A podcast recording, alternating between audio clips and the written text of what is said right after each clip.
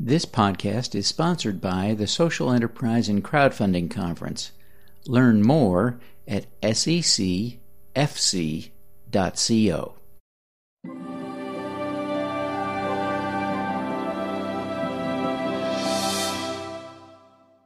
Hello, everyone. This is Devin Thorpe for Your Mark on the World, and today we are privileged to have with us from down under Patrick Lawrence from the Asylum Seeker Resource Center in Melbourne, Australia. Patrick, thank you very much for being with us. Absolutely, my pleasure, Devin. Patrick, you you are at the center of a little uh, controversy, it seems, in Australia in how to deal with, support, and uh, work with uh, immigrants who are showing up seeking asylum and without good papers. Tell us a little bit about the situation that you're facing in Australia right now. Yeah, it's it's uh, it's a good question, Devin, because it's central to so much uh, of what we do. Um, without me sort of getting on my political bandwagon and giving you all, all my points of view, um, I'll say that the asylum seeker issue, and an asylum seeker is someone who considers themselves to be a refugee, but has not necessarily been granted refugee status and is seeking uh, to live in the country that they've uh, arrived at or that they want to arrive at. Um, the asylum seeker issue is, is extremely divisive in Australia. Um, on the one hand, you have uh, hundreds of thousands, maybe millions of people in the community who are actively trying to lobby their governments for a more sympathetic approach, and being active in their community, who are helping uh, get uh, white goods and furniture and linen into the houses of, of desperately poor asylum seekers living in the community in Australia. And on the other hand, you have a lot of people who are completely unsympathetic uh, to this group and feel that they arrived in Australia without documentation, that they may or may not be refugees, they might be just um, economic migrants. The, the, fact is, Devin, uh, unlike America, that, that has uh, a, huge amount of people uh, crossing its borders on, on a regular basis, uh, Australia is an island uh, on the other end of the world from most of the world, and we actually have uh, rather extraordinary natural borders and the number of people that come to this country, if we have 10,000 uh, asylum seekers arrive by boat uh, one year, it's considered some kind of extraordinary national, I don't know, catastrophe or disaster or some massive issue, and it's on the front page of the newspapers uh, with ev- every boat that arrives. And the net result of this is that there's been a lot of political wedging, and that both major parties in Australia, the Labor Party and the Liberal Party, have um, what we at the ASRC consider to be uh, inhumane and actually illegal uh, treatment of, of, asylum seekers, not granting them the, the refuge that they deserve. And many of them are kept in offshore detention centres in excised islands in the Pacific, in what any fair minded person could easily describe as a prison. What uh, what are you doing at the what are you doing at the ASRC about it? Yeah, uh, well, we um, we do have uh, we do advocate for people in detention, and we are against what's called mandatory detention, which is, of course, anyone being put into uh, into one of these prisons just because they arrive in Australia without the right documentation. Um, and uh, we, but primarily we work with people on the ground. We're based in Melbourne. We have a national profile, but we are very much geographically based in Melbourne, and we work with asylum seekers living in Melbourne. Uh, there are about 10,000 asylum seekers living in Melbourne at the moment. And we provide uh, welfare services, aid services, that's my area. And by aid, we just mean actually giving people stuff, if that's food or linen or um, travel or uh, um, the food justice truck, which we'll talk about in, in a little while. Um, and we have legal services, advocacy services, uh, health program. We do uh, English as second language classes, empowerment classes. Uh, it, it's, it's, a long list of services, 25 different programs, 44 staff, 900 volunteers, which is a pretty amazing aspect of, uh, uh, of what we do. And um, I don't know, maybe that's an okay introduction. Yeah, yeah, that's great. So tell us more about the Food Justice Truck. Right, well, um, I was talking to my boss about uh, the food bank that we run, which is for the 1,400 members of the ASRC. They're asylum seekers and they're members of the Asylum Seeker Resource Centre, and they can get all their food from us uh, every week. And I was telling him about some innovation we'd done, and it, and it gone quite well. And um, he sort of sighed and said, "Well, Patrick, what about the others?" And I knew straight away who he was talking about. He was talking about um, asylum seekers living in Melbourne who aren't members of the ASRC because we simply don't have the capacity to take that many people. So he was in essentially asking me the question, how are we going to um, ensure the food security of that group of people? And we know anecdotally that most asylum seekers living in the community, because of various restrictions on their ability to work and their ability to receive any form of welfare, that they have uh, about $20 a week for food, uh, which is not nearly enough. Um, four times that amount, if you're really, really careful, you could you could maybe scrape through with uh, with eighty dollars. Um, there's a one of our tertiary institutions here recommends $130 a week for food for an adult male in Australia. So $20 is not nearly enough. But uh, there are a lot of people out there, and we we do not have the capacity to provide free food to that amount of people. So over the next couple of weeks, I um, would wake up in the middle of the night and have another idea and jot it down or not jot it down, and, and finally got the idea that, that maybe we could create a hybrid social enterprise that used the collective buying power of asylum seekers and uh, use those funds to, to effectively, and, and the goodwill of a lot of people in the community and, and corporate and philanthropic support, to effectively um, have a multiplier effect on the amount of food they could buy. So we set for ourselves the target of that $20 of food being able to purchase what you'd normally get in a supermarket for $80. And the way we're going to do this, um, I should mention, Devin, in, in, case you're not aware or your viewers aren't aware, that it doesn't exist yet. We've done the crowdfunding, but the, the Food Justice Truck doesn't yet exist. Um, but it will be a mobile fruit and vegetable and whole food market. It'll be a truck, and it will travel to uh, parts of Melbourne where asylum seekers are living and sell food to the general public at market rates, thereby making a small margin, and selling to asylum seekers at that 75% discount that I mentioned before. So we hope to balance uh, asylum seeker income offsetting the cost of foods with actually making some profit out of what we like to call the hipsters, who uh, we hope are going to come and shop with us. Uh, to provide a, a, sustainable social enterprise that has an impact on, on thousands of asylum seekers and greatly improves their food security. Fantastic. So, uh, what's the status? Give us kind of an update on the status of the progress. You, you raised some money on crowdfunding. How much? Yeah, um, we we went with Start Some Good, the Australian group that works with um, uh, not-for-profits. I, I, believe you've featured before. Yeah. Uh, and we set uh, an ambitious tipping point, which with Start Some Good is the point at which you will actually uh, you've actually succeeded in your campaign of hundred thousand dollars and we set an ultimate goal of $150,000, and um, we passed both those goals, which was very exciting. Um, we got to 153,000, and then we went out to all our supporters and actually said, uh, if you still want to donate, the campaign's running for a couple of days, but we asked for 150. We've got it. Uh, thank you. You're all wonderful.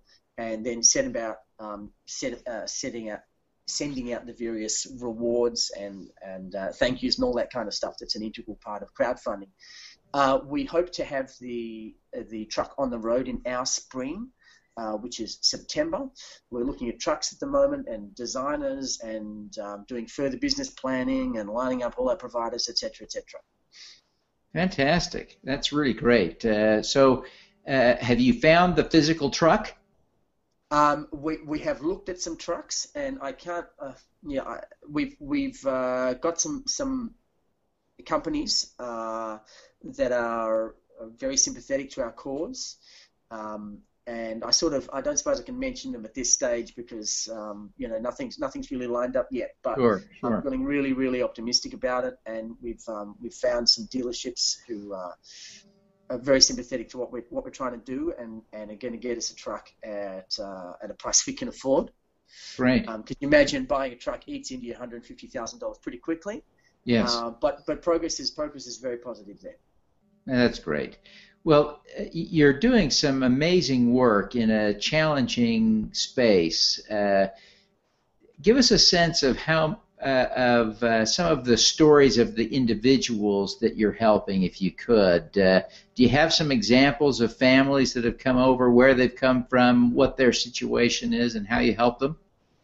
Uh, yeah, yeah, I can. Um, the um, you, most of your viewers can probably have a, have some kind of a guess as to where most of our, our people come from. Uh, we have a lot of people from uh, the, the most war torn parts of Africa, uh, recently we've got uh, increasing numbers from Syria.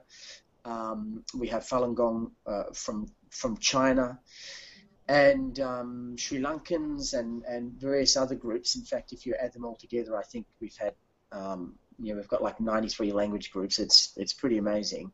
Um, we have uh, some people come out as as individuals. I, am trying to think of one one particular story. Um, yeah, there, there was a, a, political activist who actually came out several years ago um, with the Homeless World Cup. And uh, once he got to Australia, he, he applied for asylum and um, desperately went about the job of trying to secure that for himself and um, to bring out his uh, wife and two children. And um, the process for him took, um, I think, uh, he did get it in the end. Uh, from Sierra Leone, and uh, I believe it took three years. Uh, and during that time, um, he actually lost his wife to uh, to a car accident that happened during a, period of, of, civil unrest and people running all over the streets.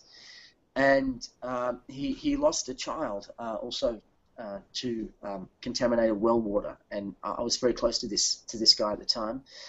And they were obviously tragic events in his life. And he um, very much, uh, I think, relied on us at the ASRC as being what we now call a home of hope for him. Uh, we helped him with employment. Uh, we helped him with food bank services. The places that was a drop-in uh, centre for him where he could come any day. And finally, he um, he got the visa and he was able to get um, he was able to get his two remaining sons out to Australia uh, within about six months, which was really quite extraordinarily quickly by by those standards. And um, I attended his citizenship ceremony uh, about a year ago, and the boys are doing well. And it's just one of those one of those stories that he travelled through tremendous tragedy. Um, I can't really say it has a happy ending, but I think without the ASRC, I, I don't know how he uh, would have survived during that time. Yeah. We have a lot of people get uh, whose stories that they end up being deported, and there's nothing we can do about it. And we have some people wait even uh, longer than that. I've got some people at the ASRC who've uh, a couple have been there for seven years and they're still waiting and they're living in this limbo and um, it's a tremendously difficult time for them. Yeah. Well, give us, uh, help me understand uh, at a very personal level for you why this matters to you. Why do you care about this? Uh, yeah, that's something I, I suppose I do think about fairly frequently. Um, it's hard. It's hard sometimes to not make uh, overly generalized statements that exclude parts of the community. Like uh, sometimes when I'm looking around, I just I think, you know, you're either a person who cares or you're not, and I realize that that's actually not true. that's a gross oversimplification. Um, I but I heard um, uh, Tim Costello, who's the head of World Vision in, in Australia, um, said something a while ago that, that, that really struck with me. He said, Everybody cares about the people in their circle. It's just a matter of how big your circle is. And I think coming from a background um, being involved in the arts, I, am actually trained as a, as a professional pianist. We sort of exercise our imagination all day, every day, and I think we get most artists get pretty good at imagining what it's like to be uh, in someone else's shoes.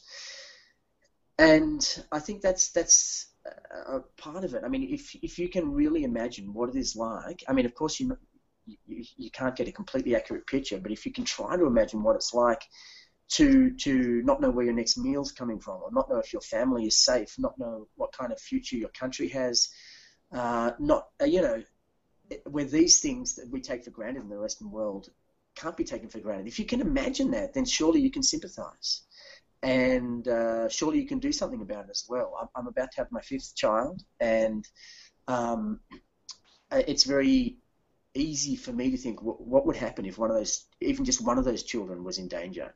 What if they all were in danger? What if all seven of us didn't have a safe place to live uh, and a place that we could call home? What would we do uh, if Australia suddenly became an unsafe place to live? Would we flee the country without the appropriate documentation and try to find a safe haven wherever we could? Hell yes. Would we do that if it was illegal, which it's not? Yes, we would.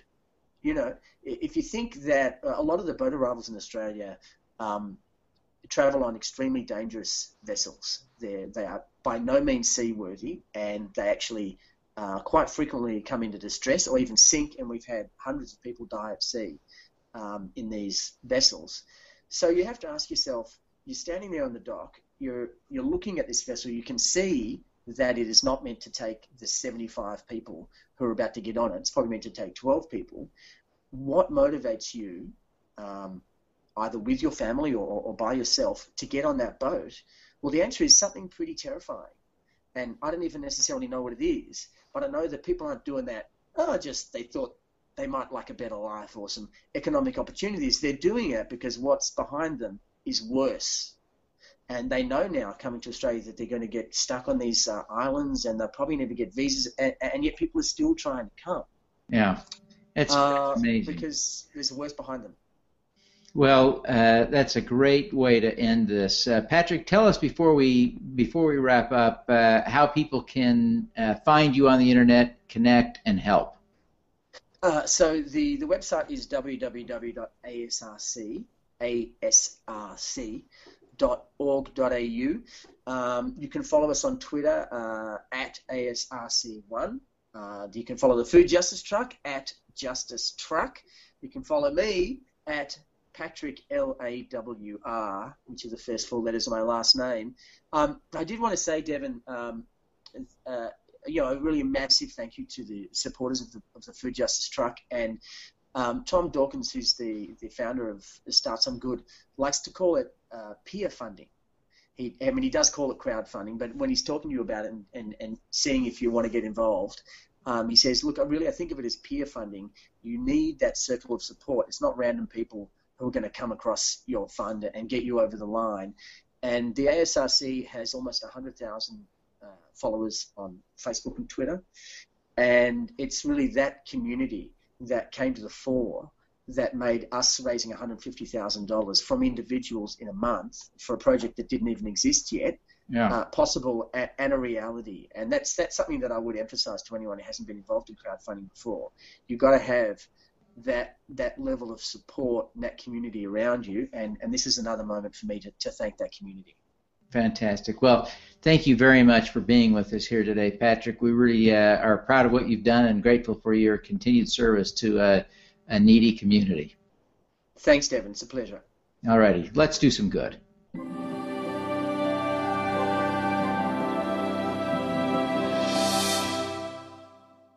This is Devin Thorpe. Thank you for joining me today for this podcast, which was recorded during a live broadcast of this interview via Google Hangouts on Air. A video recording of the interview is available at youtube.com slash devonthorpe. You can learn more about the work of the Your Mark on the World Center at yourmarkontheworld.com.